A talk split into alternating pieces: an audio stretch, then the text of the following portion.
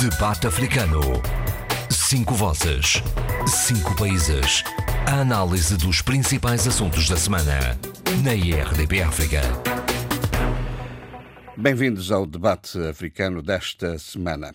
E com, continuamos com o tema central destas edições, que é, naturalmente, a pandemia, o Covid-19.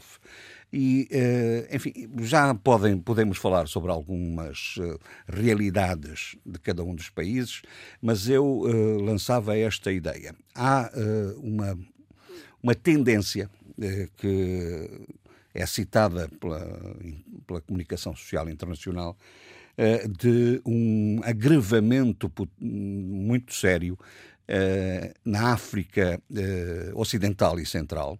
Tínhamos visto que parte significativa dos casos em África se tinham localizado no norte e no sul, na ponta sul do, do continente, e há agora a tendência de agravamento na África Central e na África Ocidental. Ao mesmo tempo que na Europa, eh, por exemplo, no Ocidente há uma tendência de eh, atenuação dos casos, enquanto na Europa do Leste há também um agravamento. Portanto, este, isto dá um pouco a, a, a ideia da mutação e da, da, mutação da gravidade do crescimento da pandemia, ou não? Quem quer pronunciar sobre isso, se quiserem? Hum? Se quiser, posso ser eu. É? Muito bem, Adolfo, vamos lá então. É, não, não está aí o Adolfo já. Vamos embora então, Adolfo. Há aí vários fatores. É, há vários fatores. Primeiro, é a própria mutação do vírus, que quer dizer, é um assunto que não se conhece, quer dizer, há muito incógnita sobre o, vírus, a imunidade que é possível ou não, a vacina vem ou não vem, como é que ele faz mutações, tudo isso. E, por outro lado, há também o rastreio, não é? A quantidade de eh, uhum. uh, testes que se fazem Exato. ou não. Uhum. Uh, no, caso, uh, no caso africano, Uh, possivelmente os testes uh, foram feitos com mais incidência na África do Sul e, e na África do Norte. Na África, na, Particularmente no Egito e no Maghreb. Uhum. Uh, de qualquer maneira, não sabemos se o clima influencia ou não, parecia que a África Central, Ocidental e Oriental estavam, digamos, preservadas. Agora, a verdade é que há incógnitas, como por exemplo o número de testes que se realizam é muito, tem, tem sido muito uh, pequeno. À medida que vão aumentando, se calhar aparecem mais casos. Uhum. Uh, há uma certeza, no geral, no geral, o Serviço Nacional de Saúde, se houver uma epidemia, se a endemia progredir como progrediu na, China, na Europa e na, nas Américas, uh, haverá uma dificuldade tremenda de conter o surdo. Uhum. Né? E isso, agora não sei se essa uh, subida de casos é só, uh, digamos, um, uh, o aumento do rastreio que verificou isso, mas a África tem todas as condições para que realmente se transforme numa situação perigosa esta questão da pandemia. Sim, Ainda no outro dia vi em Luanda, foi, passou-se ontem ou antes de ontem, a, a, as ruas, de Olinda é? Rodrigues, antiga estrada de Catete, uhum. absolutamente uh, entupida com carros e pessoas. Quer dizer, o contacto humano tão estreito, quando se fala de distanciamento, uh, não, é, é difícil concebê-lo, até pela, pelas necessidades de, uh, da economia informal e tudo isso. Uh, esperemos só que o clima ajude, porque realmente as infraestruturas não, não vão ajudar. Sim, senhor. Vamos, já, vamos ouvir o Eduardo, mas deixe-me só dizer o seguinte: esses engarrafamentos e essa coisa uh, extraordinária que se viram, essas imagens, uh, resultam um pouco das consequências da tentativa de controle. Isto mesmo aqui na Europa também acontece, quando há, quando há tentativas de controle do tráfico do tráfego, do tráfego de automóveis, eh, normalmente gera-se aglomerações. Ali a diferença é que é automóveis e pessoas na, no trânsito para o trabalho. E, portanto, não sei se será uma boa, boa, boa estratégia estar a, a fazer uh, controlos e fiscalizações nas estradas em, por todo o país. Mas, enfim, uh, Eduardo, queria dizer alguma coisa, não é? Sim, sim, sim. Olha, em primeiro lugar, uh, um bom dia a todos. Bom dia. Uh, espero que esteja tudo bem convosco. E eu gostaria de Obrigado. começar por dizer o seguinte: há uma página da da John Hopkins University uh, muito interessante sobre as informações de todo o mundo e, e, e atualizado diariamente sobre o Covid-19. Não sei se já têm acesso a essa página, se conhecem, Tem, tem. mas é, é uma Tem, maravilha. Tem, uma, tem um mapa É interativo, carrega-se no país e imediatamente tem todas as informações. Neste momento eu, eu carreguei na Guiné-Bissau e tenho os seguintes valores. Número de casos confirmados, 205. Número de mortos, um morto. é? E a tendência tem um gráfico a mostrar a evolução. A tendência é para o aumento. Portanto, começa no, ao nível, até durante o mês de março esteve estabilizado, praticamente sem qualquer caso, e de repente, a partir de abril, começamos a, a, a- a- registrar aumentos. Aumentos que têm agora este pico com 205 confirmados. confirmados. Eu acho que este mapa é muito útil. hein? Eu, eu volto a repetir, é o John Hopkins University eh, Coronavirus Research Center. Portanto, é, é Sim, o mas eh, esse re- crescimento, oh, Eduardo, esse crescimento, é, o Adolfo levantou uma questão importante. Te- Será um, um- um crescimento apenas resultante do aumento da capacidade de testagem dos casos? Sem dúvida. Não é? Sem dúvida. Porque sem o vírus pode é lá grande- estar, mas não havendo capacidade para testar, ele anda por Exato. aí e não se sabe quem está infectado, não é? E é muito possível que eh, venhamos a assistir a, a- a- a aumentos quase exponenciais, porque, no entanto, já foram recebidos vários kits de testes e se eh, esses testes deixarem de ser apenas nos centros urbanos, eh, em Bissau sobretudo, e passarem a ser em todo o país, Claro. iremos assistir certamente a, a- a valores, a valores superiores àquelas que se registram, eh, registram hoje, não é? Hum, sim. Tanto mais que é essa tendência da África Ocidental e, e África do Norte e, e Austral, eh, onde estão a registrar. Eu estou com o mapa e é precisamente na África Ocidental, na África do Norte, na África na zona austral de África e na África Ocidental, onde predominam os casos do Covid-19, não é? Pois, porque a Portanto- África Ocidental está agora a crescer, como eu dizia, não é? Sim, sim, exatamente. Aliás, está bem vermelhinho. Aqui o mapa é Pois. muito interessante porque, porque dá. eh, em, ca- em cima de cada país tem uma roda e as rodas vão, vão aumentando não é? De dia para dia.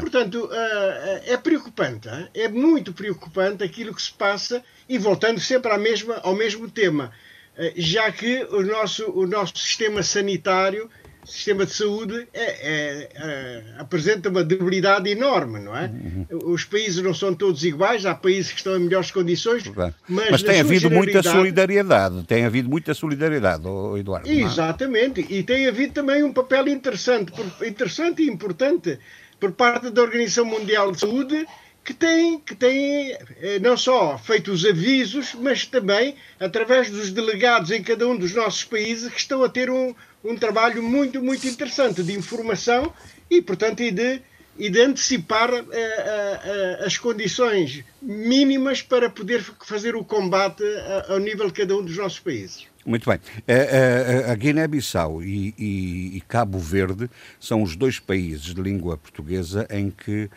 há uma maior, tirando de língua, os países africanos de língua portuguesa, em que há um, um índice mais elevado de contaminações, não é?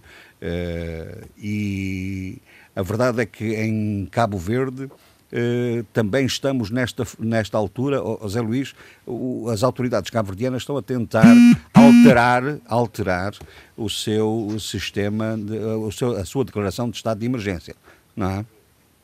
Jorge Gonçalves, eu devo dizer que estou sem ligação direta e estou a ouvir agora porque liguei o telefone, Sim, sim, o número que me telefonou lá da rádio. sim.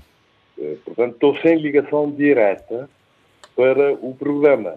Mas nós estamos a ouvi-lo bem, Sim, agora porque Sim. liguei o telefone Muito bem, muito me bem. ligou lá da rádio. muito bem. Mas eh, sem isso não, não, não consigo. E essa, e essa ligação cai de repente. Muito bem. Alô? Então vamos fazer uma coisa. Vai, no- vão-lhe vão ligar seguramente daqui para manterem em contacto connosco. A- Abílio, em relação a- ao caso de São Tomé e Príncipe, a- ocorreu o primeiro caso mortal. A primeira pessoa eh, morta eh, que morreu por via do, do Covid-19. E, e quer no caso eh, deste cidadão eh, são tomense, quer no caso do, do- da, da morte ocorrida na Guiné-Bissau, uma das coisas que me chamou a atenção é que eh, ambos são referenciados como tendo tido sintomas e terem acorrido ao sistema, aos- ao sistema hospitalar, ter acorrido ao hospital muito, muito em cima da- de uma gravidade extraordinária. Ou seja, eh, deram entrada nos, no- nos hospitais e faleceram hum, 24 ou 48 horas depois. Significa que as pessoas não estão a ter, não estão a aceder aos serviços de saúde quando devem, ou seja, aos primeiros sinais de sintomas. É isto pode ser algum preconceito ou quê? Abílio. Bom, parece-me que não temos o Abílio. Vamos então à Sheila. Não, eu estou- Ah, estou a ouvir bem. Muito bem. Sim, ouvir Agora bem. já estamos a ouvi-lo também. consegue- não sei se me consegue ouvir. Já, não é? sim, senhor. Vamos lá. Ótimo. Percebeu a questão Olha, que eu primeiro- coloquei? Sim, percebi perfeitamente bem a questão uh, colocada. E, sobre isso até podia fazer uma abordagem genérica, mas antes eh, dizer que eh, lamenta-se a primeira, a primeira vítima em São Tomé e Príncipe, lamenta-se também o aumento hum, de casos positivos acumulados eh, e lamenta-se uma série de situações eh, que ocorrem no país. Mas a propósito de, dessa situação de preconceito, e eu há bocado não intervi, eh, não consegui fazê-lo, hum, quando estávamos a abordar eh, genericamente a situação da África Ocidental, que vem eh, eh, tomando a tendência eh, de aumento no número de casos eh, positivos, enfim, foram dadas várias explicações eh, corretíssimas, mas eh, aqui é praticamente uma análise da situação da África Ocidental, mas também um aviso projetando a situação futura de São Tomé eh, e Príncipe, eh, fazendo aqui uma analogia com o caso, a tendência uh, que está a acontecer e está a ser muito debatida nos Estados Unidos, de grande percentagem uh, de afro-americanos a falecerem vitimados por essa, por essa doença. Uh, e, uma das explicações que é dada, enfim, pelos inquéritos feitos, sobretudo nos Estados, onde existem essas estatísticas, mas os inquéritos feitos, a comunidade afro-americana nota-se uh, algo que é preocupante e que também é extensível ao continente africano, que foi o facto de ter penetrado de facto na consciência das pessoas a ideia de que o vírus não atacaria os negros.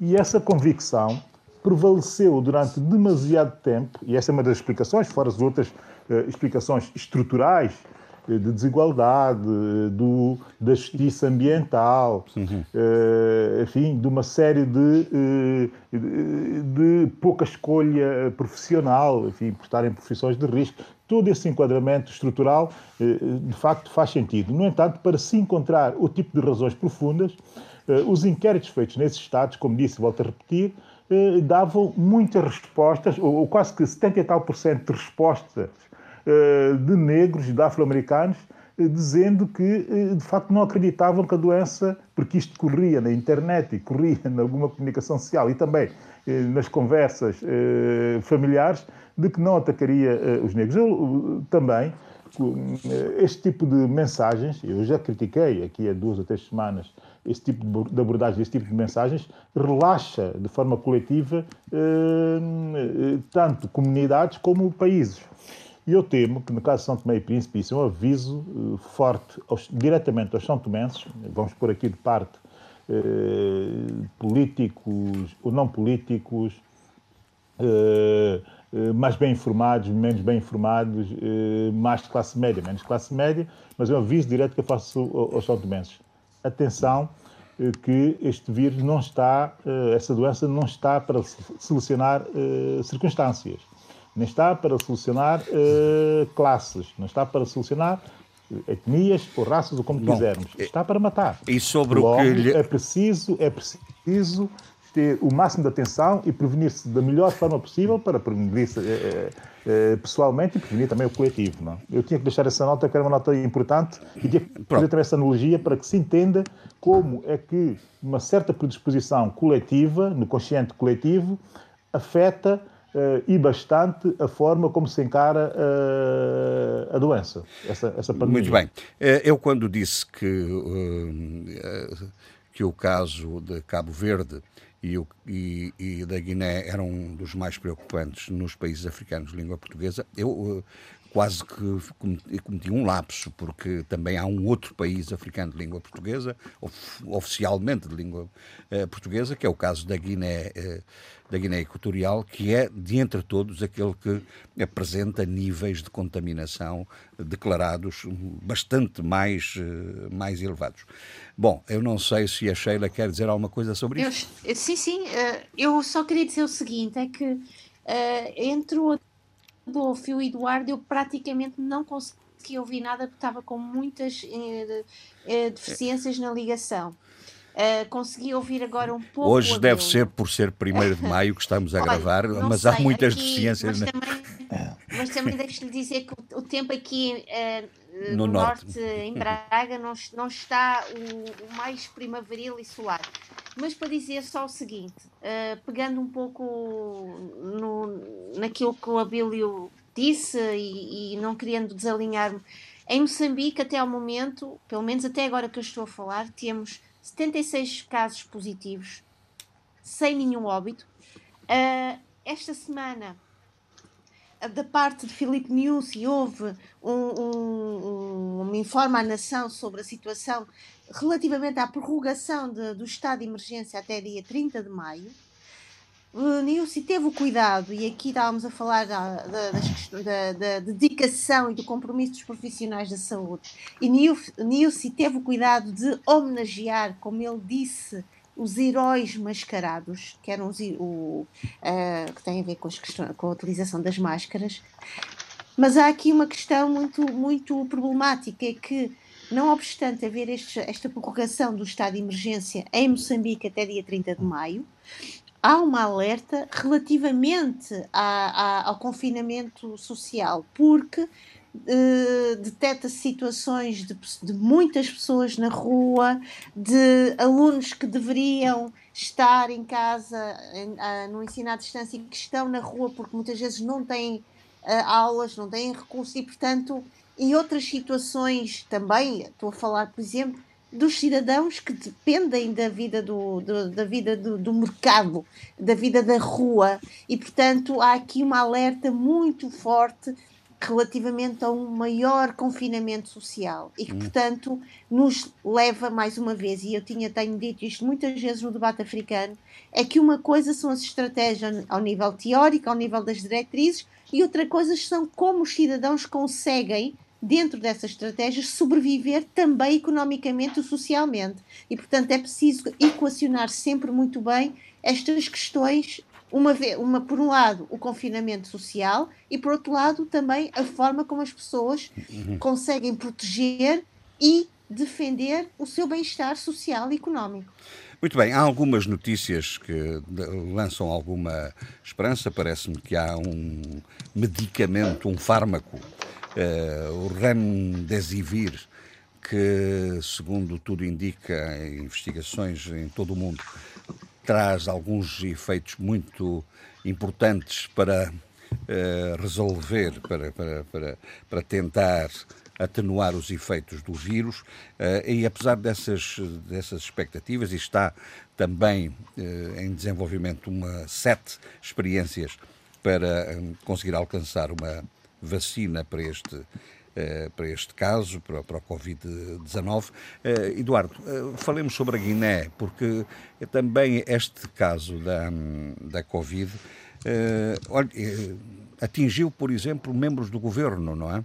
Inclusive é o primeiro-ministro Nuno Nabian e outros membros outros membros do, do governo. enfim, o que é que, entretanto, o presidente uh, Sissoko está a proceder a um conjunto de audições uh, dos partidos políticos e de instituições para uh, avançar com algumas numa iniciativa para resolver os, o impasse político. Como é que o Eduardo tem apreciado isso?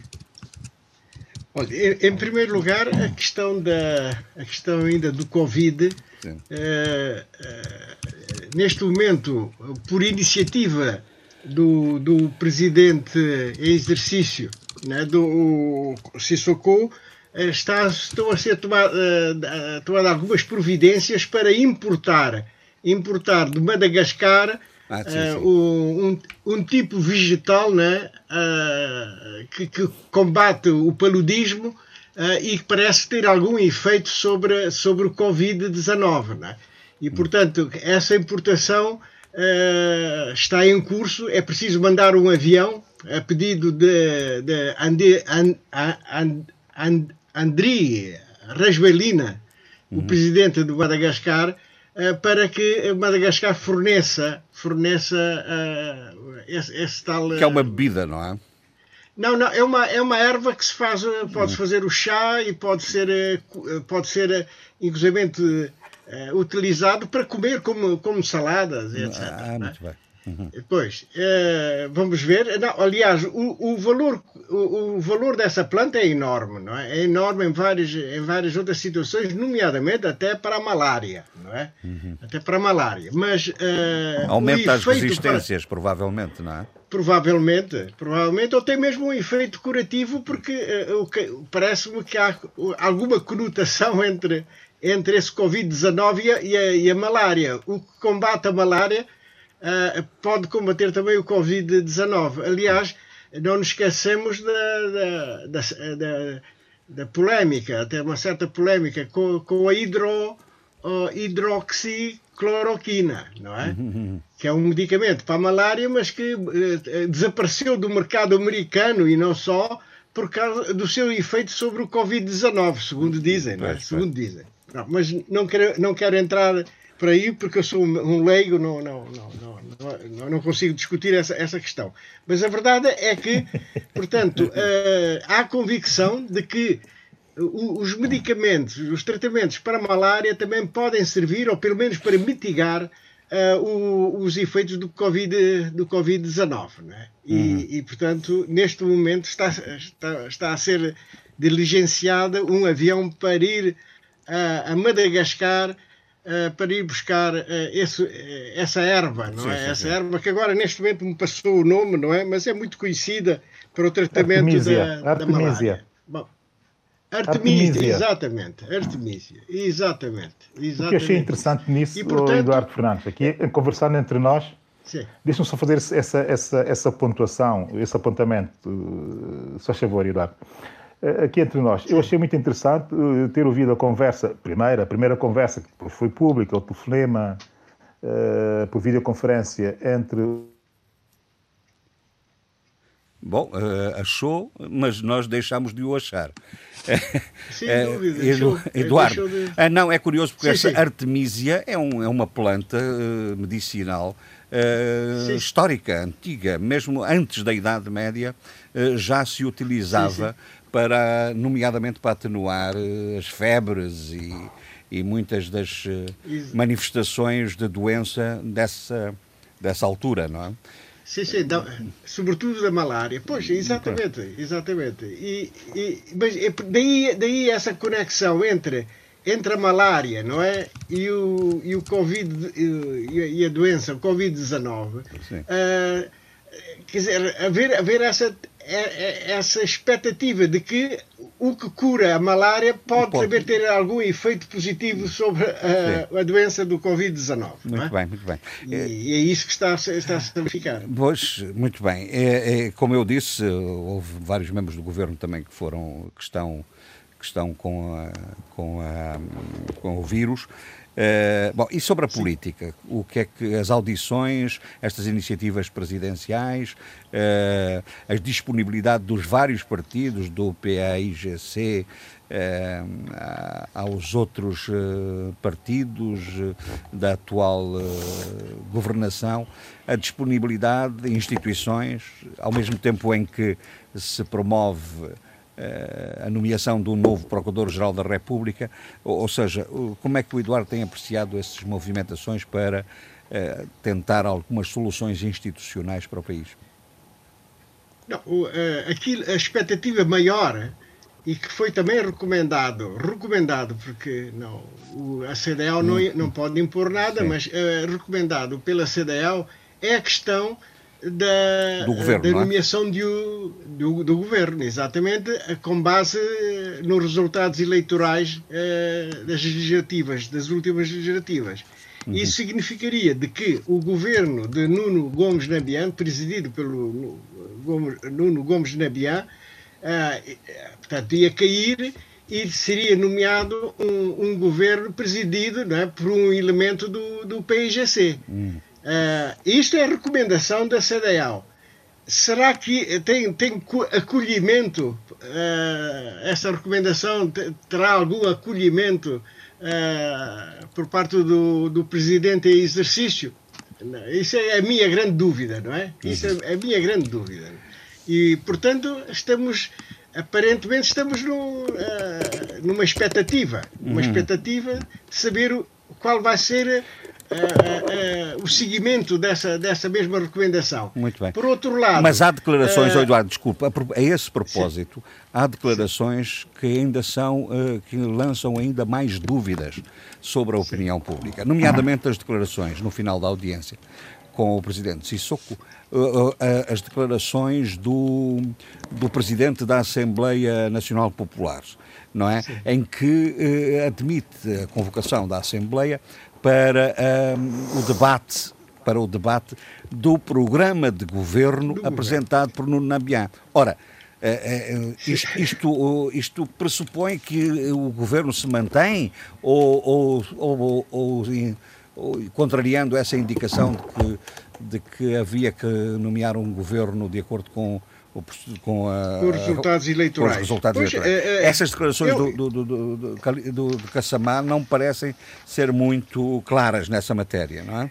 Exato, eu fiquei estupefacto, sinceramente, né? eu fiquei estupefacto, porque é, tanto, é, este governo não é um governo saído eh, das eleições legislativas, portanto, a, a, sua, a sua legitimidade é posta em causa em termos constitucionais e, por conseguinte, se o Presidente da Assembleia Nacional Popular vem fazer essa afirmação, portanto, eh, eh, avançando a hipótese de poder ir discutir o programa do governo apresentado pelo, pelo Primeiro-Ministro Nuno Gomes Nabian, é, é, é, é extremamente preocupante.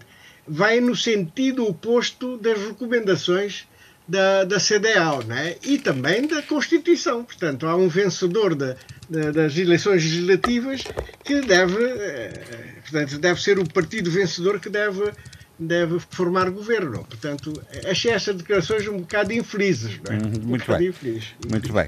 Portanto. Eh, entretanto, na, na Guiné uh, há uma o, foi, foi estabelecido o preço da castanha de caju uh, para a campanha deste ano em 375 francos CFA. Eu, eu não sei se, se, a minha memória já não é o que era, estou mais pós 70 do que pós 60, de maneira que de maneira que estou assim um bocado já baralhado, mas não, não havia, não houve no passado, na campanha anterior, a fixação em mil francos CFA. Lembra-se disso, Eduardo? Sim, é, exato. É, o, eu é tenho a impressão que eles tomaram. É, exato. É que é, é, o preço da castanha de caju no mercado indiano está, é, está a cair, está em queda. Está em queda. de tal maneira, o, que, o, que, o que leva a, a, a ver essa queda é o pedido por parte dos produtores da Índia é, é, é, ao governo para impedir as importações do, da castanha em bruto, uh, porque neste momento uh, uh, existem muitas fábricas paradas que precisam trabalhar com a produção interna na Índia. Uhum. E, portanto, achavam que ou se proibia a, a importação da, da castanha africana ou impor-se-ia de certa forma, um, uma, uma tarifa de entrada de importação uh, mais elevada daquela que existe hoje, que é de cerca de 40%, para aumentar para 70%. Uhum. Isto foi a leitura que eu fiz ontem, uhum. portanto, dos jornais, dos jornais indianos sobre essa matéria.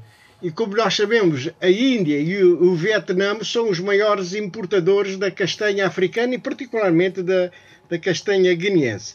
Mas os preços da castanha estão também em queda.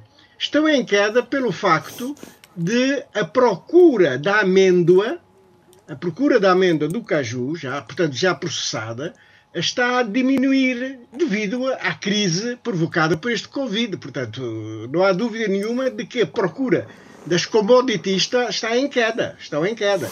E, uhum. portanto, o, o, preço da castanha de caju não é, este ano não vai ser tão favorável como no ano, no ano anterior. Uhum. Os dois maiores compradores, uh, quer a Índia, quer o uh, Vietnã, e sobretudo o Vietnã, está extremamente preocupado com a questão do preço claro. e do escoamento depois de processado a castanha de caju. Não nos esqueçamos que neste momento o Vietnã é o maior produtor de castanha de caju. É o maior produtor e o maior comprador. Isto é que é interessante. Portanto, conseguiram uh, uh, construir um mercado de exportação importantíssimo e por isso neste momento estão com alguma dificuldade porque há uma queda muito grande na procura externa. Portanto, não são boas notícias para a economia. Não são boas notícias, não. Não são, não são boas notícias, infelizmente. Muito bem. Eu não sei se. Eu creio que o Abílio já está a ouvir-nos ou não. Já estou, já. já estou. E há bocado, é, enfim, eu, eu não pretendo fazer não sei disto. Se conseguiram perceber disto, o que eu estava a dizer. Não, não percebemos nada.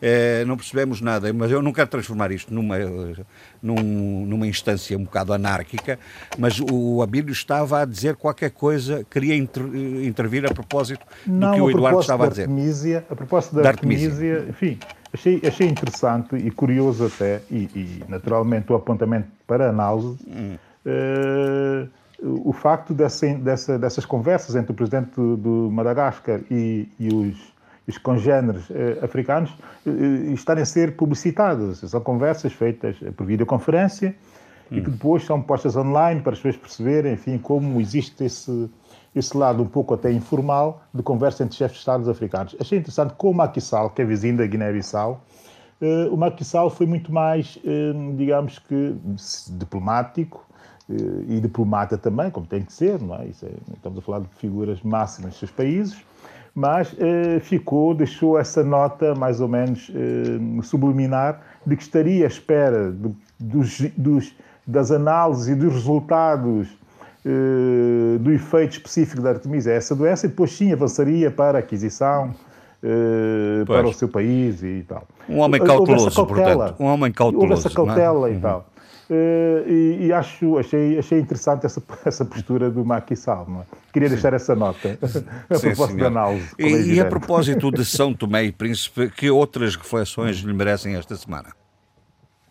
Uh, outras uh, reflexões, tudo ainda muito à volta do, do, da Covid-19, tudo muito à volta da pandemia.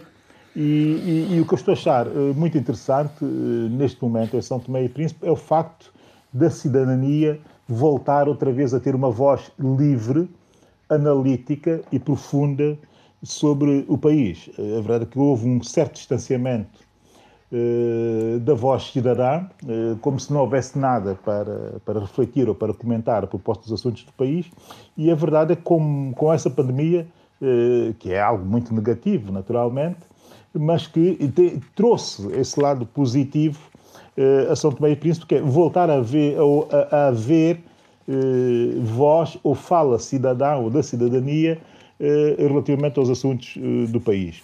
Porque estando nós, São Tomenses, a discutir e a debater muito, e, e, e em alguns casos bem, e com grandes reflexões, este momento, o que nós estamos a fazer é, de facto, aquilo, a conseguir fazer aquilo que está a ser difícil fazer-se na governação, que é elevar o nível da cidadania colocar o nível da cidadania acima daquilo que vinha acontecendo quando se deixou que, que, lumpens e freaks apossassem do discurso cidadão, agora volta outra vez, de facto, uma parte das elites a, a, comunicar e a refletir sobre o país.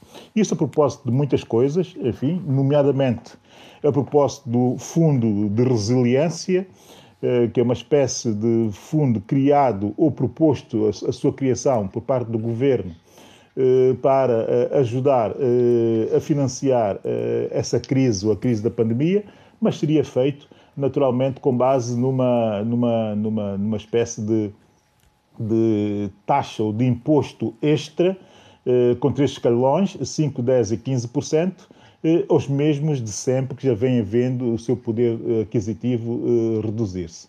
E essa, e, essa, e, essa, e essa proposta do governo está a ser muito e muito bem debatida pela uh, cidadania uh, são tomense. Finalmente, outra vez voltamos a ser sério no debate. Por exemplo, a questão de um rendimento mínimo garantido aos mais desfavorecidos também está a ser muito e bem naturalmente debatido pela cidadania, porque alguns colocam ou colocam a debate a questão de saber eh, por que não privilegiar-se eh, primeiro os, os, sistemas contributivos e aqueles que contribuem de facto para o sistema, eh, enquanto que outros eh, dizem que eh, vale a pena avançar-se para eh, sistemas de quantificação e qualificação do contributo do setor informal para a, economia, no sentido de facto de trazer esse setor uhum. informal uhum. para a formalidade mas eh, quantificado e qualificado aquilo que ele dá ao país, eh,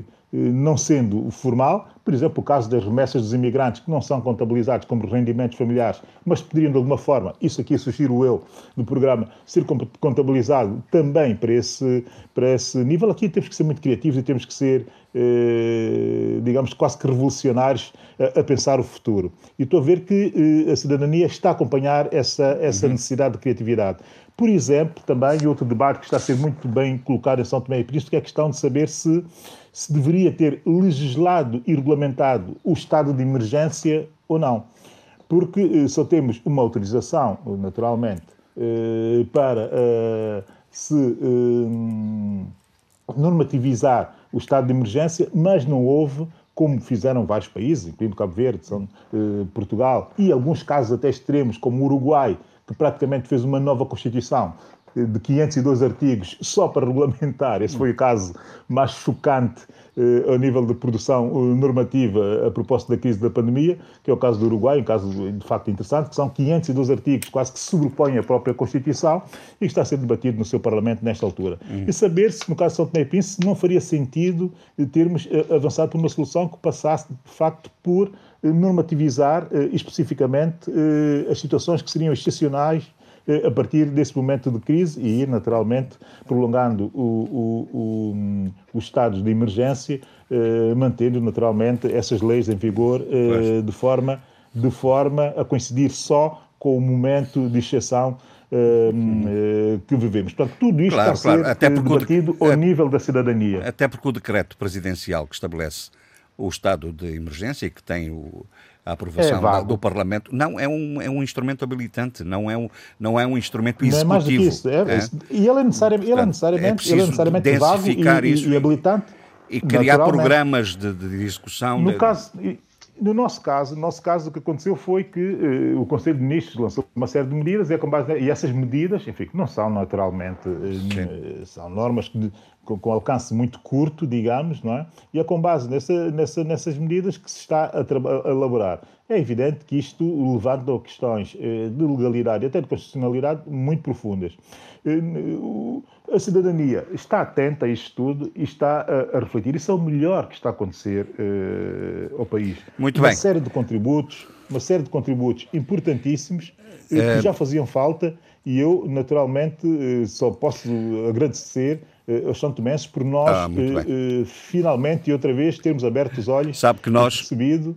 nós ficamos felizes por você estar feliz. Portanto, uh, nessa, nessa matéria. Oh, oh, oh, oh Abílio, vou adensar a anarquia disto, mas hum, temos, creio eu, ao telefone, e ele é o que está com mais dificuldades de, de contactar connosco e de falarmos com ele, o Zé Luís Offer Almada. E, ah, portanto, ah, sim, sim. Eu, eu, eu, eu, acho que tenho também essa falta de contato porque fiz tudo o que devia fazer, como fiz das outras vezes. Sim. E entrei normalmente. Não, mas não, não, não vamos, é não vamos, não vamos discutir isso. Não vamos discutir. Bom, pronto, não vamos discutir isso. Não vamos discutir isso. Eu depois explico-lhe pessoalmente okay, uh, okay, as coisas. É, é, se... que não segui uma grande parte do debate por causa. É, pronto, mas o, o, importante, o importante é, então, a, a, sua contribuição para o que está a ocorrer em Cabo Verde. Neste momento, uhum. se o Presidente da República Bom, caiu de novo. Estou. Não sei se o Zé Luís está a ouvir-nos ou não. Neste momento. Bom, definitivamente não há condições para termos uh, o, o, Zé Luís Alfer Almada e, portanto, uh, vamos ver se o Adolfo uh, está connosco, porque hoje, hoje temos com algumas dificuldades nos sistemas de comunicação. Meu caro Adolfo, em relação à Angola, Sim. para além da questão do Covid e da, dessa, hum. de todo este conjunto de preocupações que, que, que envolvem o mundo inteiro, eh, há algumas notícias que são interessantes, nomeadamente eh, esta ideia de segurança, da segurança social vir a pagar os salários da função pública por, por, enfim, a segurança social não existe propriamente para isso, pois não? Não, ao contrário. É? tá? Estou. Não, ela é evidente que sim, que a segurança, a segurança social precisamente existe para garantir o futuro, não é? Portanto, não, os fundos da, da, da segurança social não são para ser desbaratados. Mas uh, estamos a ouvir, não é? Estamos, estamos. Estamos. Bom, mas é, é, eu já lá chegarei, né? porque isto está encadeado numa série de factos que resultam precisamente da escassez de dinheiro. A escassez de dinheiro que se deve realmente a vários fatores, sobretudo pela súbita e brutal baixa de cotação do, do crudo do petróleo. E de tal maneira que há Uh, as companhias estão a paralisar, as companhias de petróleo estão a paralisar a exploração. Porquê? Porque eh, de um lado há o Covid, mas sobretudo porque há excesso de petróleo e não há sítio para armazenar. Uh, porque toda a atividade industrial, todas as grandes atividades baixaram drasticamente. Bom, o que é certo é que, uh, por exemplo, os americanos vão, vão retirar, já estão a retirar os seus cidadãos que trabalham nas plataformas, nas companhias. Uh, Mike Pompeo disse que, o secretário de Estado norte-americano, disse que uh, os Estados Unidos querem trabalhar com os parceiros africanos para levar a economia global de volta para onde estava, portanto, que é, isto é só temporário, e aproveitou para dizer que, repara uma coisa, os americanos estão a repatriar 67 mil, mais de 67 mil, os Estados Unidos estão a repatriar mais de 67 mil americanos eh, que estão em 124 países. Só de Angola foram retirados 220, de Moçambique 169, de Cabo Verde 381. Uh, é, entretanto, Mike Pompeo aproveitou para dizer que os Estados Unidos são favoráveis ao alívio da dívida dos países africanos mais pobres e que a, a China devia fazer o mesmo. Eh, portanto, aproveitou realmente, como o Trump tem aproveitado, para dizer que a culpa tudo é da China, mesmo do Covid e tudo o que está a passar nos Estados Unidos. Eh, e neste caso, vê-se que até em vários pormenores há sempre uma campanha tremenda contra o que agora é o seu rival, a China. Agora, a verdade é que o petróleo está a trazer problemas extraordinários. Não é?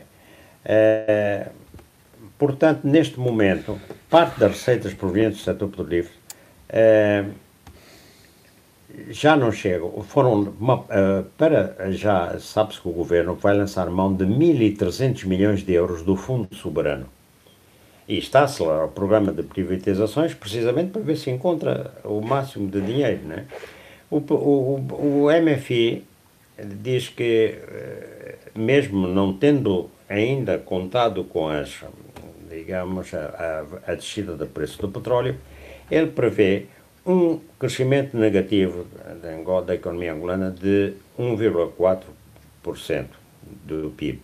O PIB vai uh, de crescer 1,4%. Uh, e, e uh, digamos que a taxa de inflação está oficialmente, é da maior, é das maiores de todo o continente africano, está em cerca de 21%. Então o que é que se diz? Diz que uh, várias pessoas analisam e pela primeira vez os ordenados do funcionalismo público serão pagos pela Segurança Social.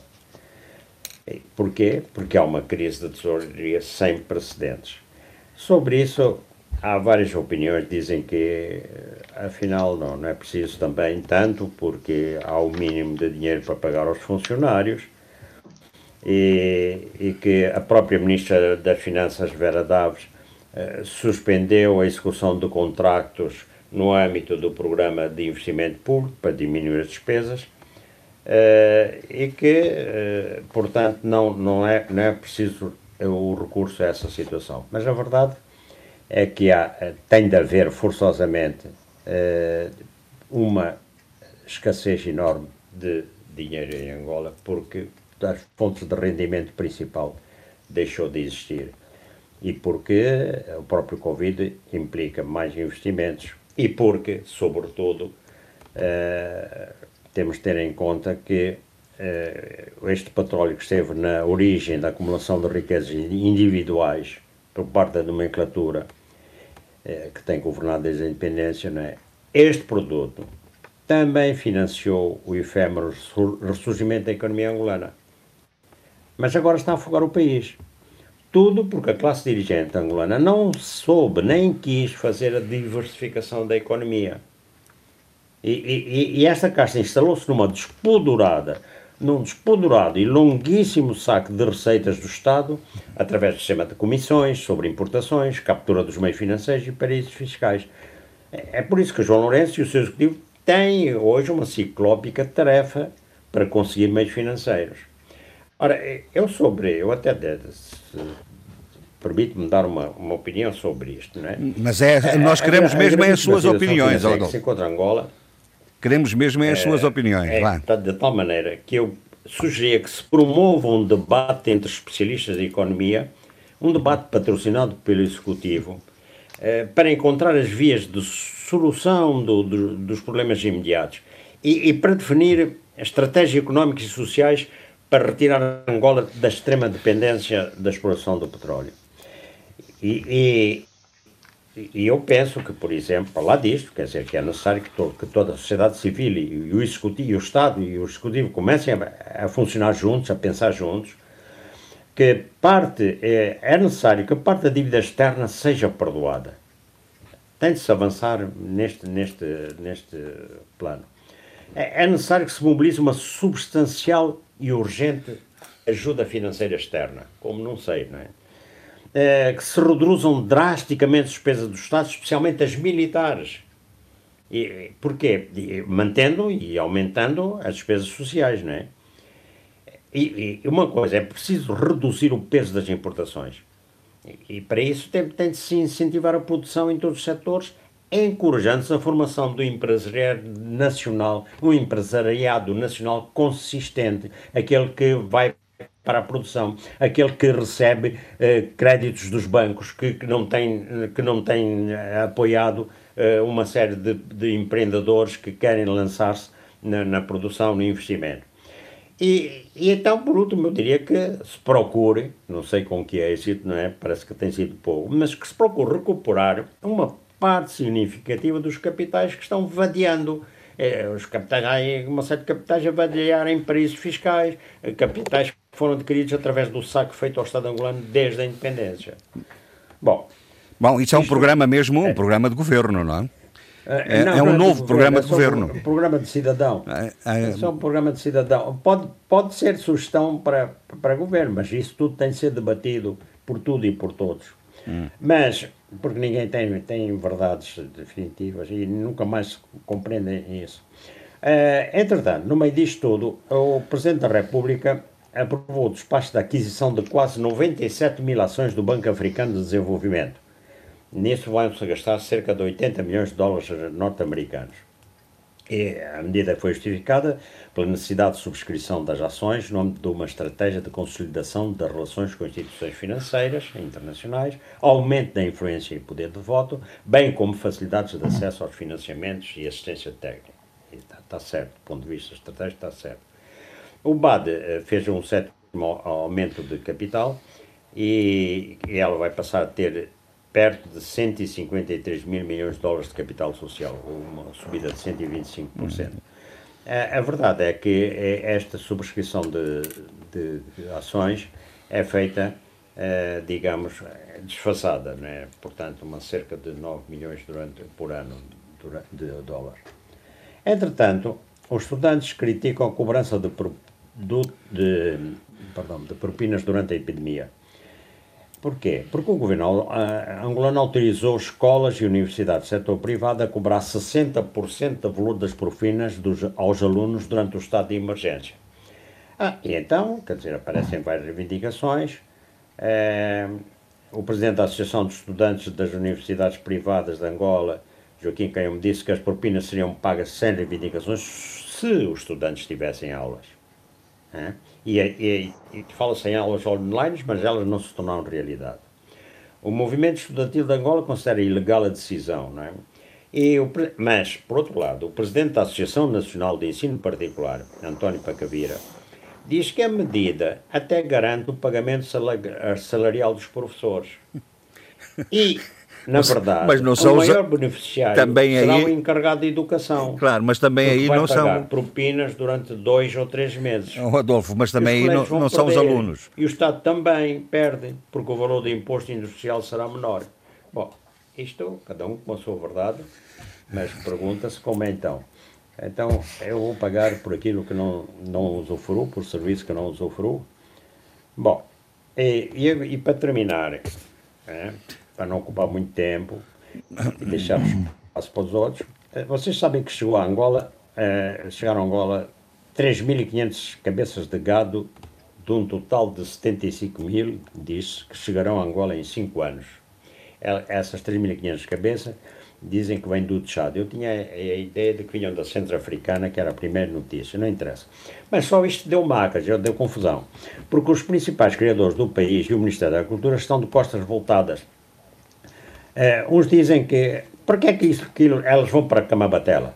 Uh, e o Ministro da Agricultura recordou, no tempo colonial, uh, era desta região de Camabatela que vinha a carne que se consumia em Angola.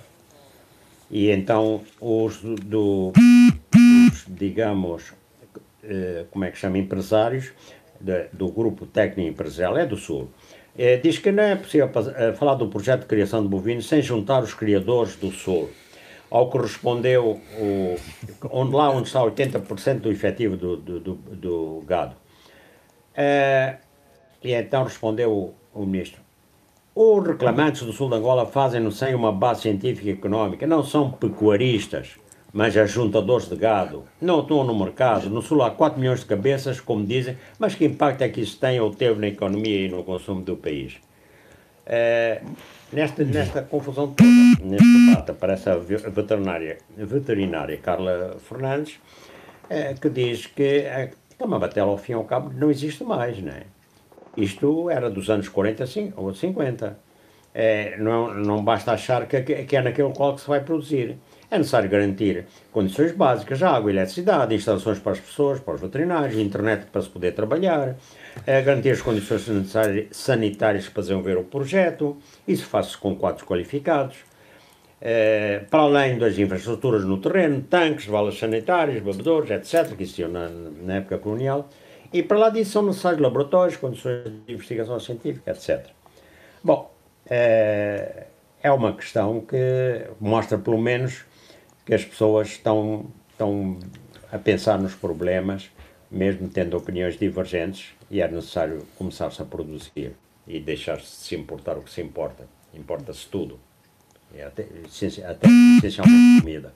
Pronto, a minha parte aqui. Na, Bom, eu deixei o Adolfo uh, desenvolver as suas várias matérias, porque já percebi duas ou três coisas. Primeiro, que não me ouve Em terceiro, em segundo lugar, que é difícil, portanto, estabelecermos aquilo que é comum uh, nos, na, nas circunstâncias normais, que é estabelecermos um certo ritmo de diálogo e, portanto, o, daí que eu tenha uh, optado por não interromper, fosse de que maneira fosse, porque já percebi que.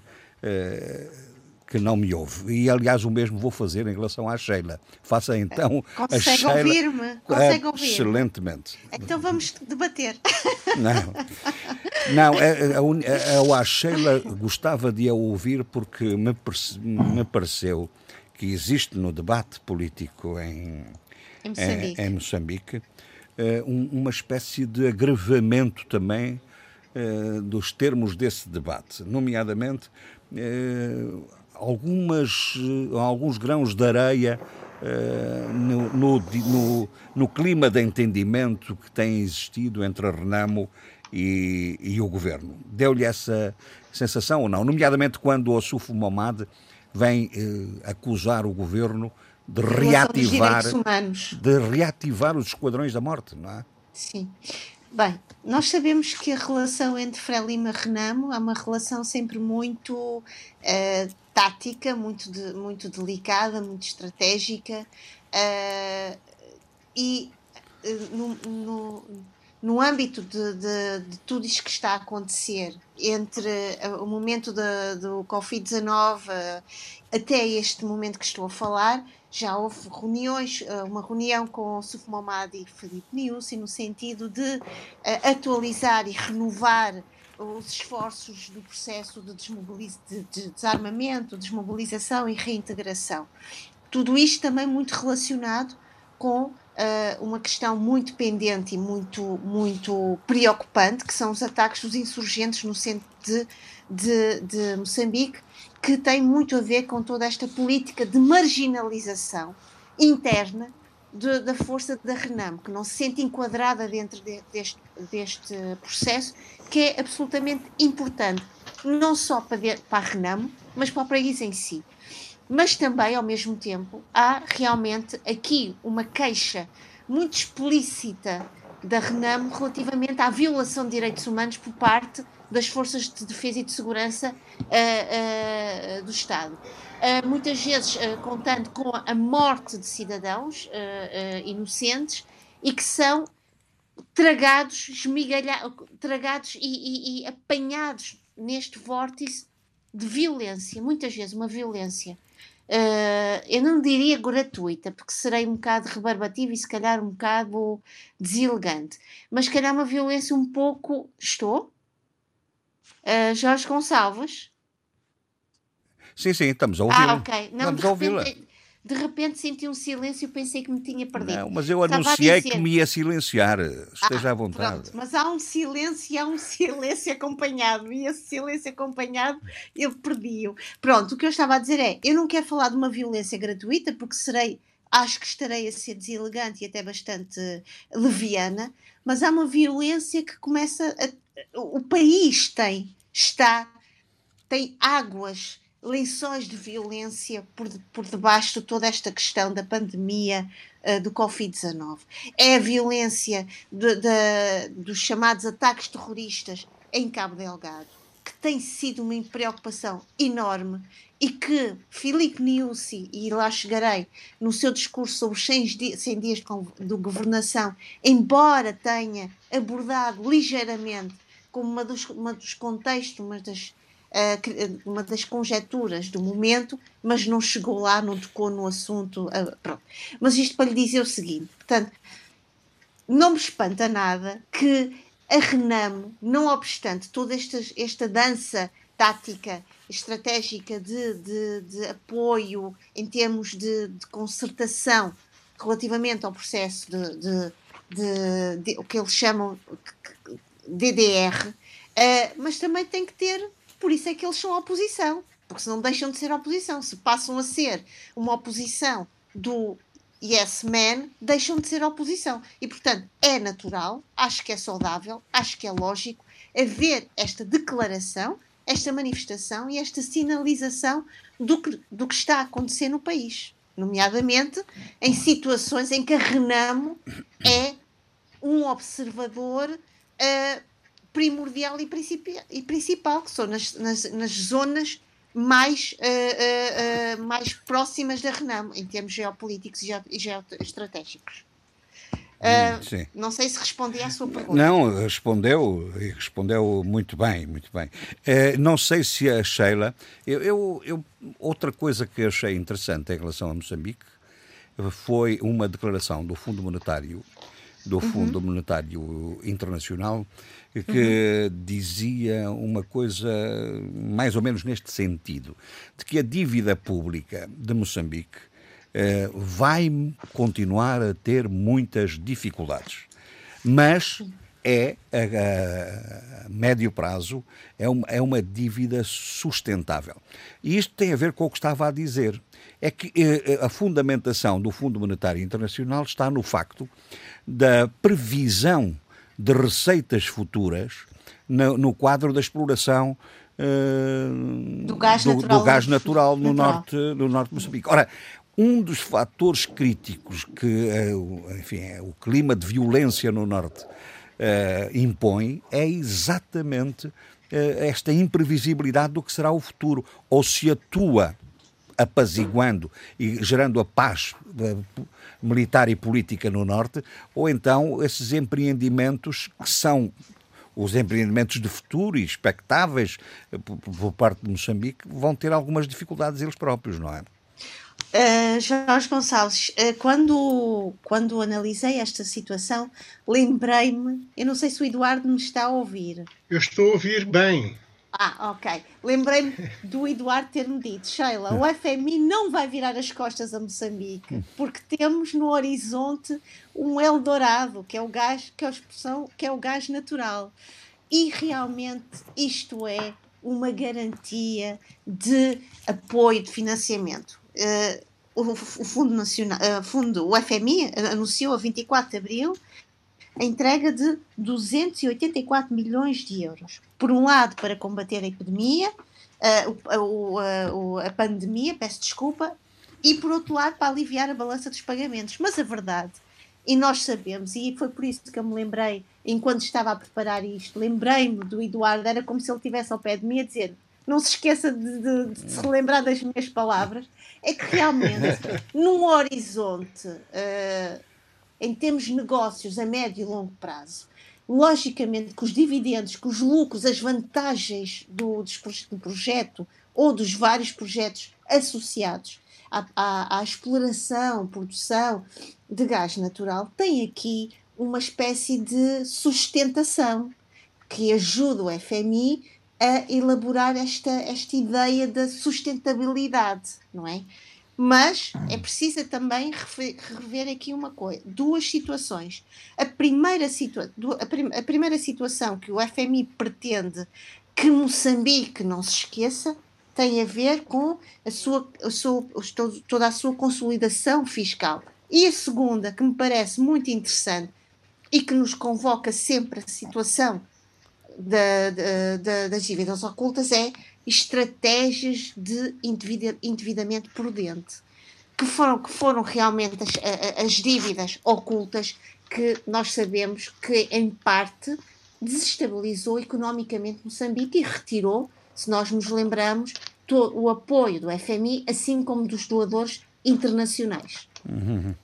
Relativamente à sua pergunta, que é uma pergunta que, como se costuma dizer, é chamada pergunta guarda-chuva, porque é a pergunta que abraça muitas das respostas e que abraça muitas das expectativas é que a situação em Cabo Delgado, também a situação de paz política, cívica, uh, também entre Frelimo e Renamo, serão essenciais para os investimentos e para o cenário de todos os investimentos nomeadamente, uh, e vou tocar neste assunto porquê? Porque Philip News, esta semana, para além do, do, da, do discurso uh, sobre a prorrogação do, do, do, do, estado de emergência em Moçambique, até 30 de maio, também houve o discurso sobre os 100 dias de governação uh, de, do governo de Filipe Nyusi.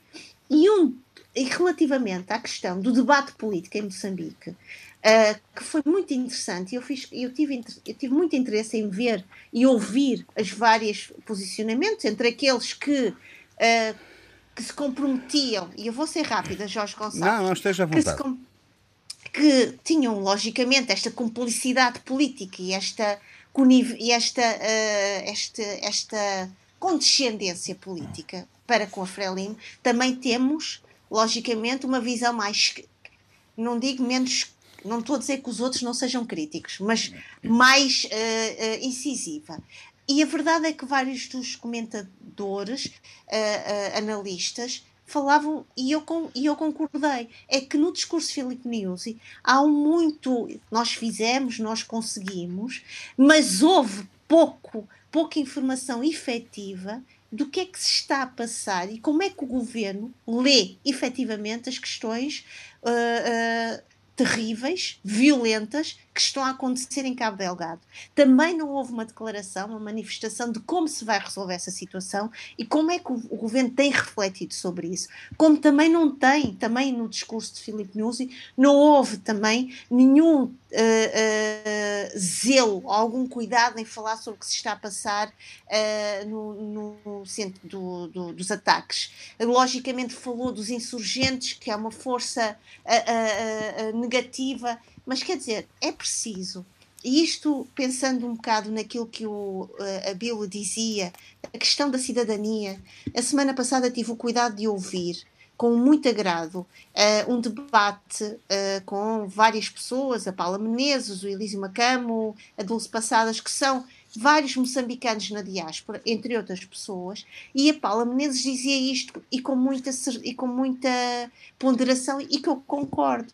É preciso ir à história, é preciso contextualizar o nosso presente e contextualizar o que nós estamos a dizer, porque há sempre lá atrás uma explicação para o que se está a acontecer neste momento. E o discurso de Filipe Niusi é um discurso, eh, se me parece, de presentismo histórico. É só aquilo e dá a sensação que os 100 anos de governação não tem mais, eh, estão completamente 100, desconectados. 100 anos não, não, não diga 100, isso. 100 dias. Ou seja, Desculpa. 100 anos só agora... a guerra, a guerra dos 100 anos. Não, oh, oh, oh, Jorge, sabes, agora de repente... Foi um, baixou, uma, pequena foi falha. O, o, Gabriel Garcia Marques que, que veio aqui à, à, Terra. Isso é, foi os da solidão. 100 anos, é. Olha, 100 anos de solidão.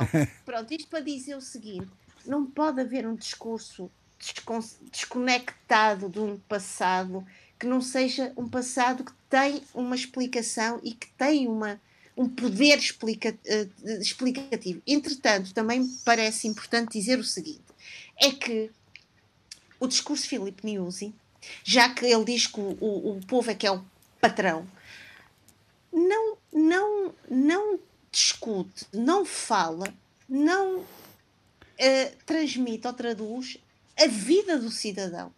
Eu, se tive, eu, eu, eu, quando estava a ouvir, eu perguntava-me: será que um cidadão, eu não digo o cidadão da elite, o cidadão como eu, comum, que anda aqui a viver, a, a, a, lutar pela sua vida, se identifica com este discurso. E realmente um dos comentadores que, e analistas que depois ouço mais à frente e dizia exatamente isto as pessoas têm que se identificar com este discurso. Isto não pode ser apenas um, um, um, um fizemos. Isto parece um pouco um, discurso. Um relatório de contas, não é? Um relatório não, não, contas. Não pode. Um presidente não pode ter um discurso aritmético. Hum. O presidente tem que, tem, peço desculpa, tem de ter um discurso otimista, acolha, otimista e, e para a frente, não é? Que acolha, que seja epidérmico que uma pessoa possa olhar e dizer assim: sim, senhora, eu, eu, eu espelho-me, eu estou ali. Aquilo é o, meu, é o espelho do meu dia a dia, é o espelho das minhas preocupações, das minhas expectativas. Eu não, lógico, eu não, eu não, eu não esperaria que Filipe Niusi dissesse os disparates de Bolsonaro eu, eu, eu, eu, sou Messias, mas não faço milagres. Logicamente que Filipe Niusi e o governo Filipe Niusi não chega a isso, graças a Deus. Uh, há grande ponderação e clarividência, não obstante uh, ser rodeado de críticas. Mas era, eu gostava de dizer isto porque Sim. realmente uhum. este foi uma semana.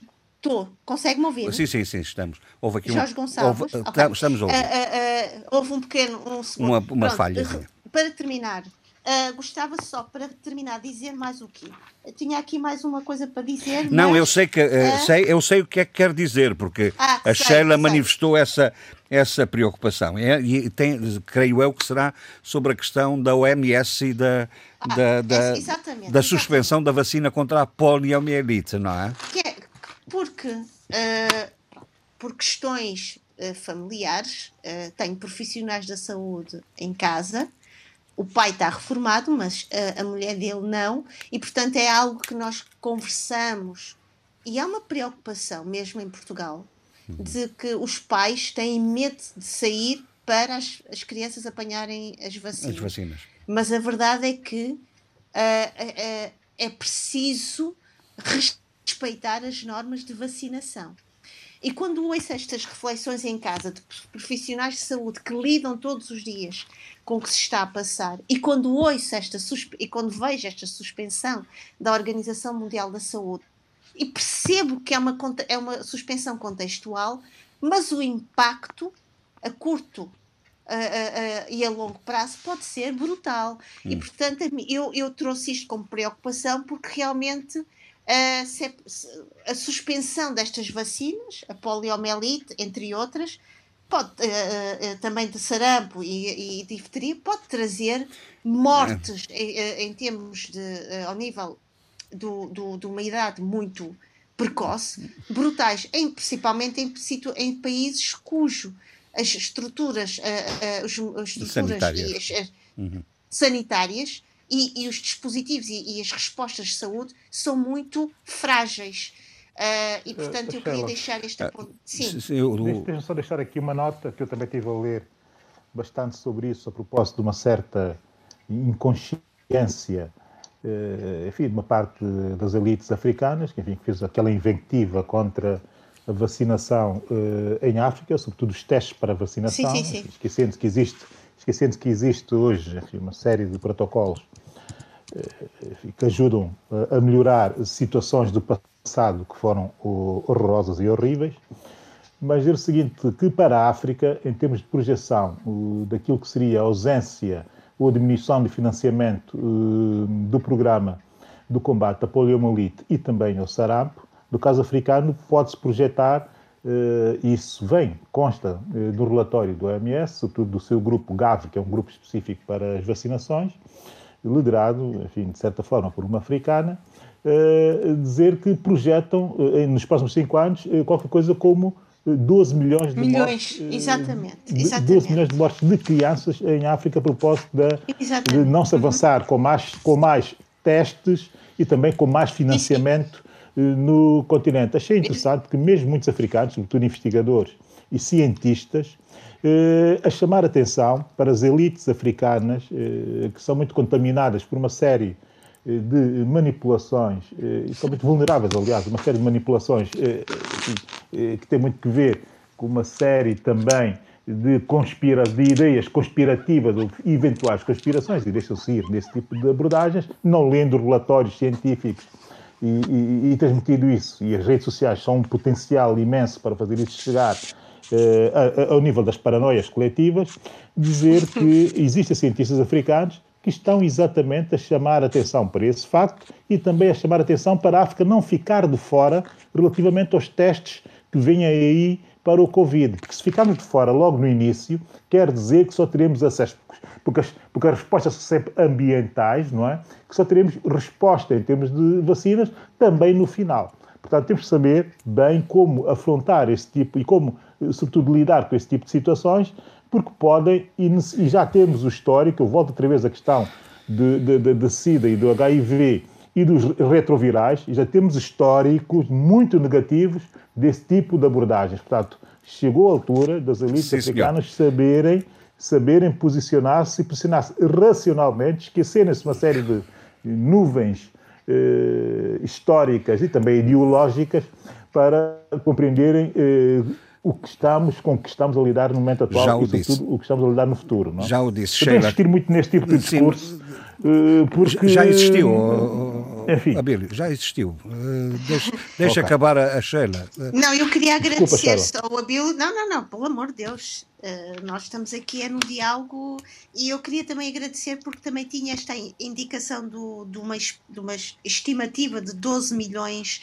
de, de, de fatalidades. É que às vezes lidar com estatística Uh, para quem gosta de, uh, dos estudos qualitativos, é muito frio. Uh, mas quando se começa a analisar, começamos a ficar arrepiados com, com algumas claro, decisões. Sim, pois claro, pois claro. isso parece que não, mas só para terminar, Jorge Gonçalves, embora eu gostando muito de estudos qualitativos, cada vez mais eu percebo que os números ajudam-nos a refletir muito no que está a, no que está a acontecer neste momento e ajuda-nos, acima de tudo, a colocar os nossos pés na terra, porque as nossas gerações precisam dessa clarividência da nossa parte hoje, neste momento, Muito para bem. podermos protegê-las no futuro. Convém dizer, em abono da verdade, que essas orientações, enfim, essas uh, perspectivas da OMS não estão, uh, estão em, em, em confronto evidente com os apelos, por exemplo, que as autoridades de saúde de Portugal têm insistido em, e, e, que se, e penso que será uma posição relativamente eh, comum a todos os países uh, uh, que conhecemos, de que há necessidade de manter o quadro de vacinação regular para as crianças, porque isso é um para não hipotecar o seu futuro da saúde, não é? O seu futuro.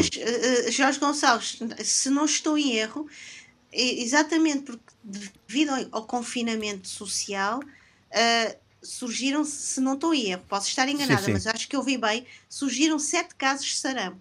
Sim, sim. Uh, e, esse, e acho que é importante alertarmos as pessoas para este respeito tem que se manter exatamente tem que se porque manter população, o, calendário de vacinações não porque a população vacinada é uma população imune e hum. quanto mais vacinada estiver em termos estatísticos a propensão para a, para a defesa em termos de imunidade uh, uh, uh, coletiva é maior. Muito bem. nós não temos a possibilidade de ter o Zé Luís, porque de facto ele está. Estou em linha. Ah, está Alô? em linha. Olha, ainda bem que. Ainda bem. Eu José Luís. Fui, fui interrompido há bocado. Não, não, não foi interrompido. Caiu a chamada. É, caiu a chamada. Posso, mas então, olha. Posso dizer coisas? Coisas. Diga coisas. Oh, eu não sei. Eu não sei, neste momento, qual foi a decisão do Presidente da República no que respeita ao estado de emergência. Não sei se o Jorge Gonçalves tem Creio que ainda não, ainda não temos aqui nenhuma informação. É, é são pronto, 11 de qualquer maneira, e 20. Uhum. Uh, pelo que eu tenho ouvido, ele fala de, da fase pós-emergência, uh, dá a impressão que uh, ele pode levantar o, o, estado de emergência nas ilhas, digamos assim, infectadas. Agora percebemos porque é que ele fez a diferenciação entre ilhas infectadas, Boa Vista, São Vicente e Santiago, e ilhas não infectadas, as restantes, quanto ao prazo de vigência da segunda fase do, do, do, do plano de emergência. Portanto, é que era a intenção inicial dele levantar o, o, o, o estado de emergência nessas ilhas não infectadas. Mas agora interessa saber se não houver uh, estado de emergência, o que é que vigora? Em Cabo Verde, uh, o governo já tinha adotado uma série de medidas no quadro uh, da Lei da Proteção Civil. E o que interessa saber neste caso é que, e sublinhar, é que tanto na lei da, da, da lei de base da proteção civil, como na Constituição que prevê portanto, uh, a decretação do, do estado de emergência, o pressuposto, nesse caso, é sempre a calamidade. Portanto, não se passa de estado de emergência para estado de calamidade uh, só, só por si. Portanto, há sempre um pressuposto comum, que é o estado de calamidade. E então interessa saber qual é a diferença entre as duas situações, que me parece extremamente relevante. Aliás, o Jorge Gonçalves falou no, disso hoje no seu programa. Uh, a, a diferença entre as duas situações é que no estado de emergência é possível ter um enquadramento jurídico-constitucional que permite, permite suspender direitos.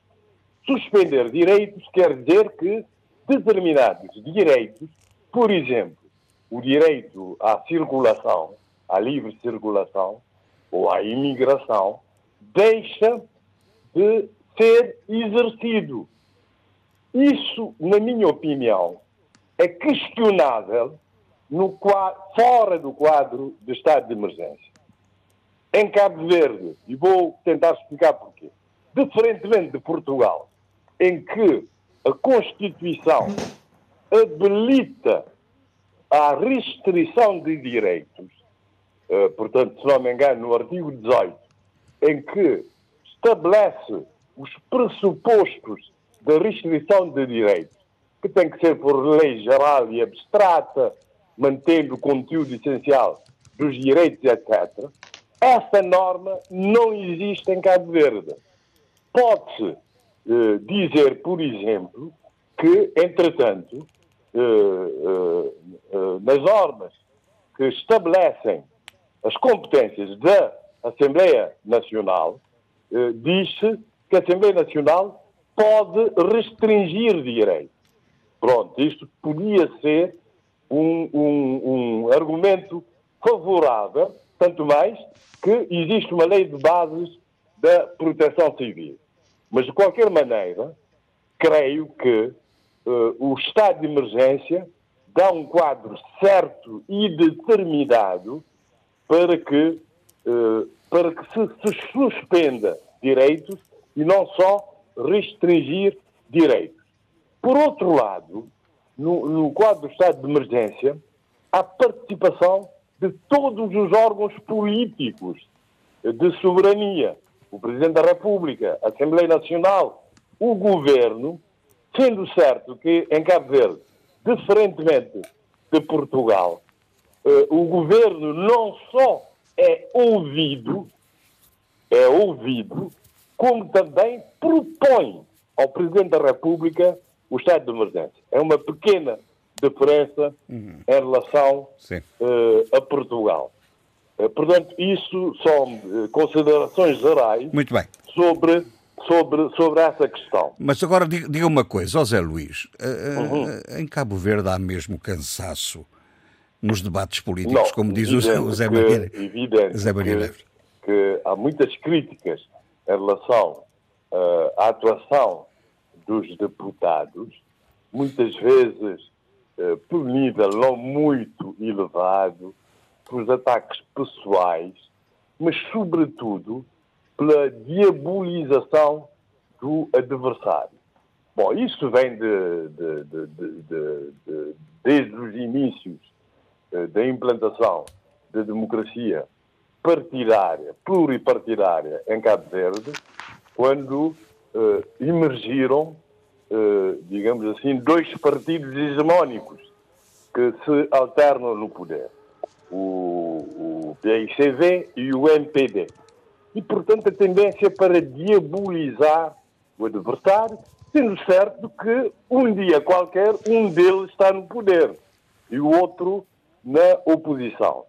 Uh, sendo certo que a situação uh, uh, aliviou-se um bocadinho quando surgiram partidos minoritários em busca de alternativas, o PCD, o PRD e agora a UCID, mas a situação continua. Há uma excessiva partidarização da vida social, da vida política e da vida social e, e, e tendência para a diabolização do, do, do adversário.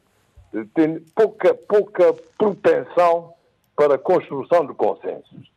Isso verifica-se da maneira como determinados uh, intelectuais, digamos assim, orgânicos, de determinados partidos reagem às propostas que vêm do partido a, a, a, adversário, no quadro de, do, de, de, da Covid-19. Quer dizer, eh, as propostas são sempre refutadas por princípio, porque acha-se que, que se quer tirar eh, proveito político das circunstâncias excepcionais atuais e nunca criticadas nos seus fundamentos. Nos seus fundamentos. Quer dizer, rejeita-se, elimine as propostas vindas do adversário.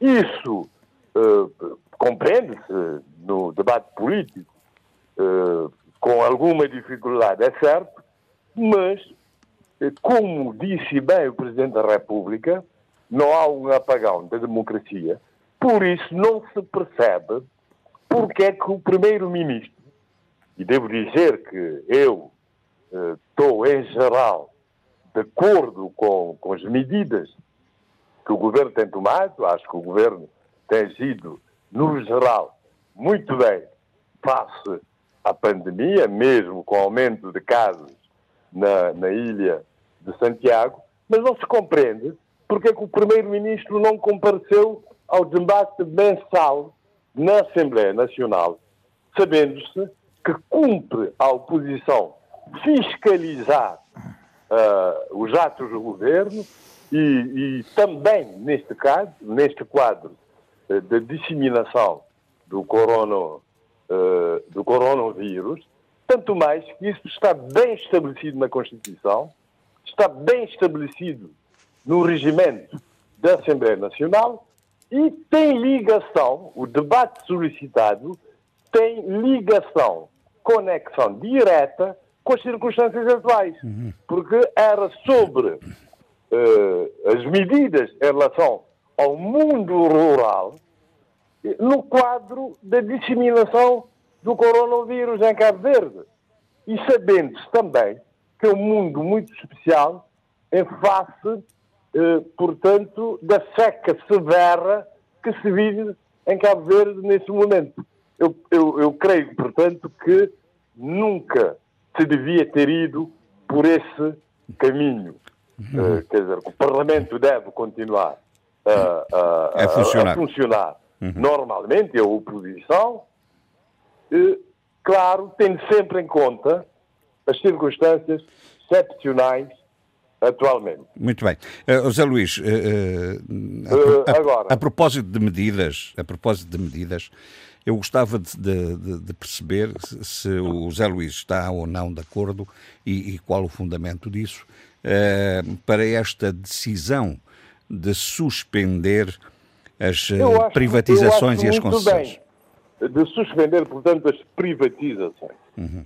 Evidentemente que o foco tem que ser outro neste, neste momento, não só para fazer uh, face de forma competente e, e, e, e frontal, uh, portanto, à doença uh, que tem provocado danos horríveis, né? se bem que um, em Cabo Verde se verifica somente uma morte, mas Cabo Verde encontra-se não só uh, uh, na cabeça dos PALOP, mas entre os países africanos mais afetados. E diga-se que a África tem feito face muito bem a essa, a, a, essa pandemia. Por isso não, não compreendo às vezes, portanto, as visões catastrofistas que falam, por exemplo, que daqui a meses poderá haver mais de 200 mil mortos em África. Quando se sabe que toda a África, toda a África, tem, tem eh, encontra-se afetada de forma quase idêntica a Portugal, que é o único país europeu, não se comparando com a Inglaterra, com a Grã-Bretanha, a França, a Alemanha, a Itália e os Estados Unidos, inclusive o Brasil. Portanto, A África tem, se não me engano, neste momento, mil e tal mortos. Não chega, não, acho que não chega continente. a 2 mil. Acho que não chega a 2 mil. Não chega a 2 mil. Portanto, menos que o Brasil, por exemplo, não é? E, e, 2 mil é, não, não é quase o número diário nos Estados Unidos. Catastrofistas. Mas voltando a essa questão, eu acho que faz todo sentido, porque, como sabemos, o mundo vai ser diferente depois da pandemia. Uh, uh, não só em relação ao que se pensa sobre o papel do, do Estado, do Estado, quer dizer que há, parece que ninguém põe em dúvidas que o Estado vai ter que desempenhar um papel muito importante, pelo menos uh, na, no, na garantia de um eficaz Sistema Nacional de Saúde, na verdade, isso está fora de dúvidas, mas também eh, eh, no assegurar de, de, determinados serviços estratégicos. E o que acontece agora em Cabo Verde? Sabemos que o turismo foi um dos sectores mais afetados a nível mundial, porque não há turistas, né? não há turistas, pura e simplesmente. Os aeroportos estão fechados, os países confinados, na verdade, mas também pelo que está a acontecer com a Cabo Verde Airlines. Uhum. É que neste momento, quem uh, o, uh, a Cabo Verde Airlines não está a pagar os salários dos seus trabalhadores. Quer dizer, nem sequer uh, estão em lei, em lei, em, em lei off. off. Hum. não está a pagar. Portanto, está a pedir ao governo e, e a empresas públicas como a ASA que pague os salários dos trabalhadores.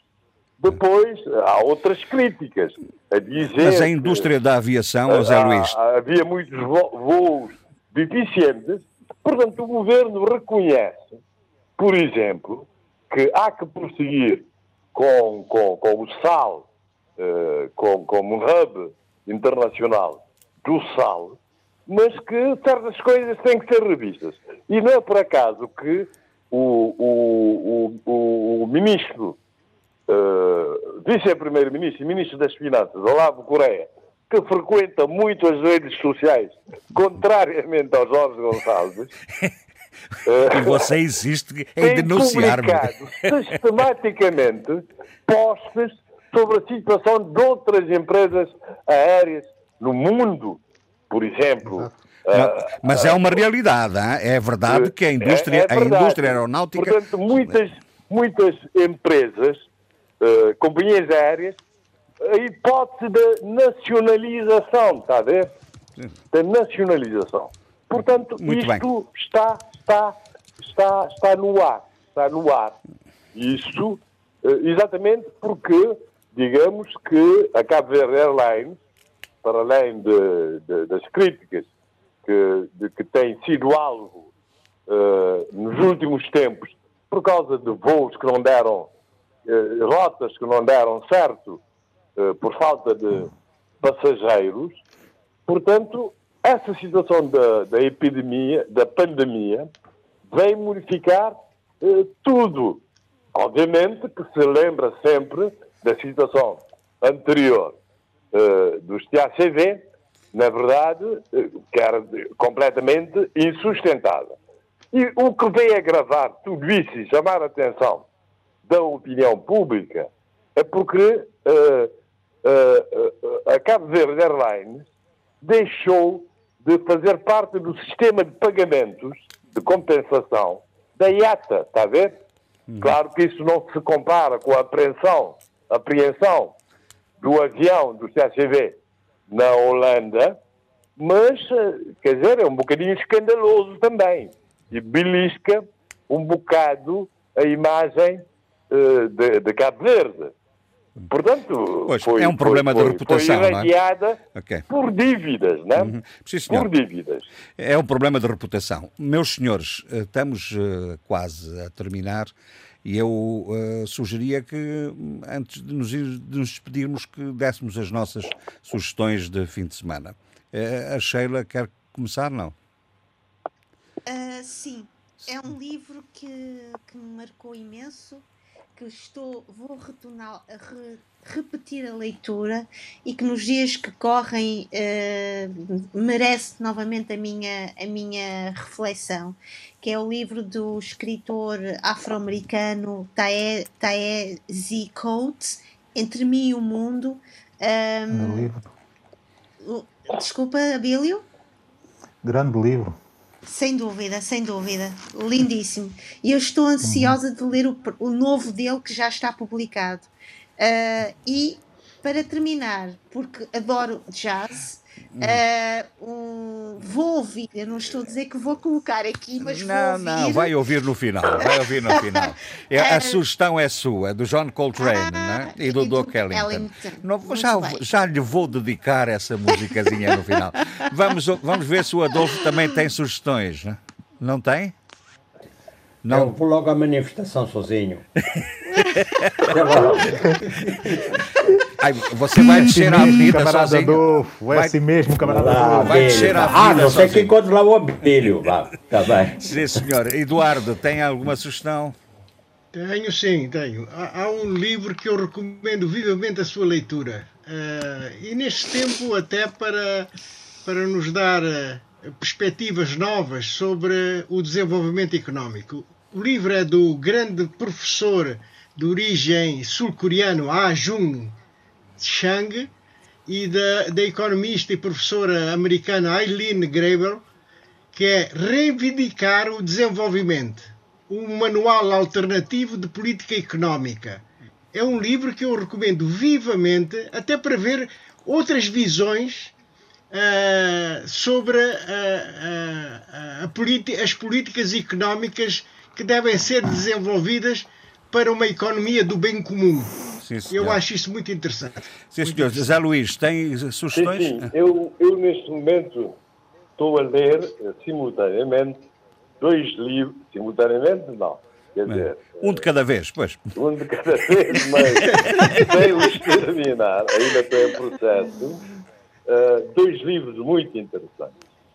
De António M. Espanha, panorama histórico da cultura jurídica europeia, isso na minha vertente de jurista, hum. e agora como poeta, como artista, de Helder Gomes, relativismo axiológico e arte contemporânea, de Mar Marcel Duchamp, a Arte T. Danto, critérios de recepção crítica das obras de arte. Lembre-se que Marcel Duchamp é aquele que expôs um bidé, né?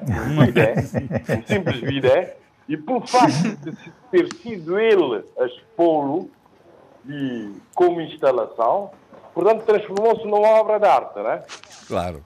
Claro, é, claro. Pós-modernidade. Sabe que muitas vezes não é a obra que, que determina, mas é o próprio artista, não é? Exatamente. É o próprio então, há esse relativismo axiológico interessante. É, muito bem. É, é, Abílio. Eu uh, eu tinha aqui uma série de livros que era para sugerir, Bom, mas vou não, mas, antes homenagear. É, como, homenagear. como sabe, as, as, livrarias vão abrir, mas é agora. Uh, depois... Não, eu vou, vou, fazer aqui duas homenagens que eu tenho mesmo que fazer, uh, porque nesta semana morreram duas extraordinárias figuras, tanto da cultura como da cultura política de África. Um, primeiro, a primeira homenagem a Tony Allen, de quem o Fela Kuti disse o seguinte: sem Tony Allen não haveria Afrobeat. Tony uhum. Allen era o baterista da África 70, desta mítica banda do Fela Kuti, e esteve com o Fela Kuti desde o início, desde os Iscoala Lobitos até os anos 80, e, e, e eu cresci muito a ouvir uh, uma obra que é uma obra seminal, e que me marcou em termos de gosto e de estética musical desde sempre, que é Chacará, onde essa grande canção, que é Chacará, mas também está essa canção icónica uh, africana, que é Lady, que é uma homenagem Sim. à mulher africana, absolutamente fabulosa. Morreu uh, Tony Allen, uh, isso deixa-me imensamente triste, até porque muito recentemente ele vinha sendo homenageado de diversas formas e mais, e fez o seu último álbum, com Hugh Masekela, que também nos deixou em janeiro deste ano. Portanto, vai Tony Allen, vai Hugh Masekela e vai Mandibango no início deste ano. A cultura africana necessariamente fica muito mais triste. A segunda homenagem falece eh, o penúltimo dos grandes eh, dos julgamentos de Rivónia, Danz Goldberg.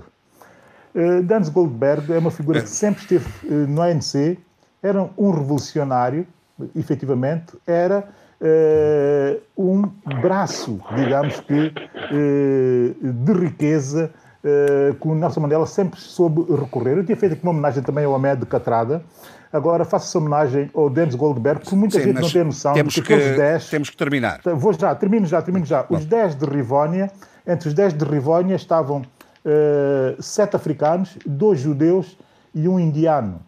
Uh, este, este era o núcleo uh, rebelde da ANC, onde estava também Mandela, Sisulu, enfim, o Mbeki, o Mbeki o pai, enfim, uma série de grandes figuras que de facto romperam e revolucionaram o país Bom. no sentido de romper com aquele sistema odioso que era o apartheid. Não podia deixar de fazer essas duas grandes Muito bem, eh, ficamos com essas duas uh, referências. Uh, Sheila, uh, nós vamos ouvir vamos ouvir do, do, do, do John Coltrane e do Duke Ellington uh, uma das a sua sugestão. In a sentimental mood in a sentimental mood uh, convém dizer que a Sheila sugeriu pelo dia do, do, do jazz, não é?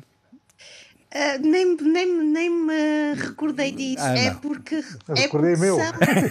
não, é que foi Olha, o dia do dia. Oh, oh Billy, então foi uma grande coincidência, porque ontem pensei, hoje é um dia de, de ouvir alguns uh, músicos que que, que caminharam comigo ao longo da minha vida e que me fizeram tantas vezes companhia em momentos em que não havia família, só estava eu é. e os meus livros. Por isso, obrigada, Abel. Muito bem. Obrigada, Jorge Gonçalves. Muito bem, pela referência ao recolhimento, não é? Nós vamos deixar-vos com a Sentimental Mood do John Coltrane e do Duke Ellington e despedimos-nos até a próxima semana.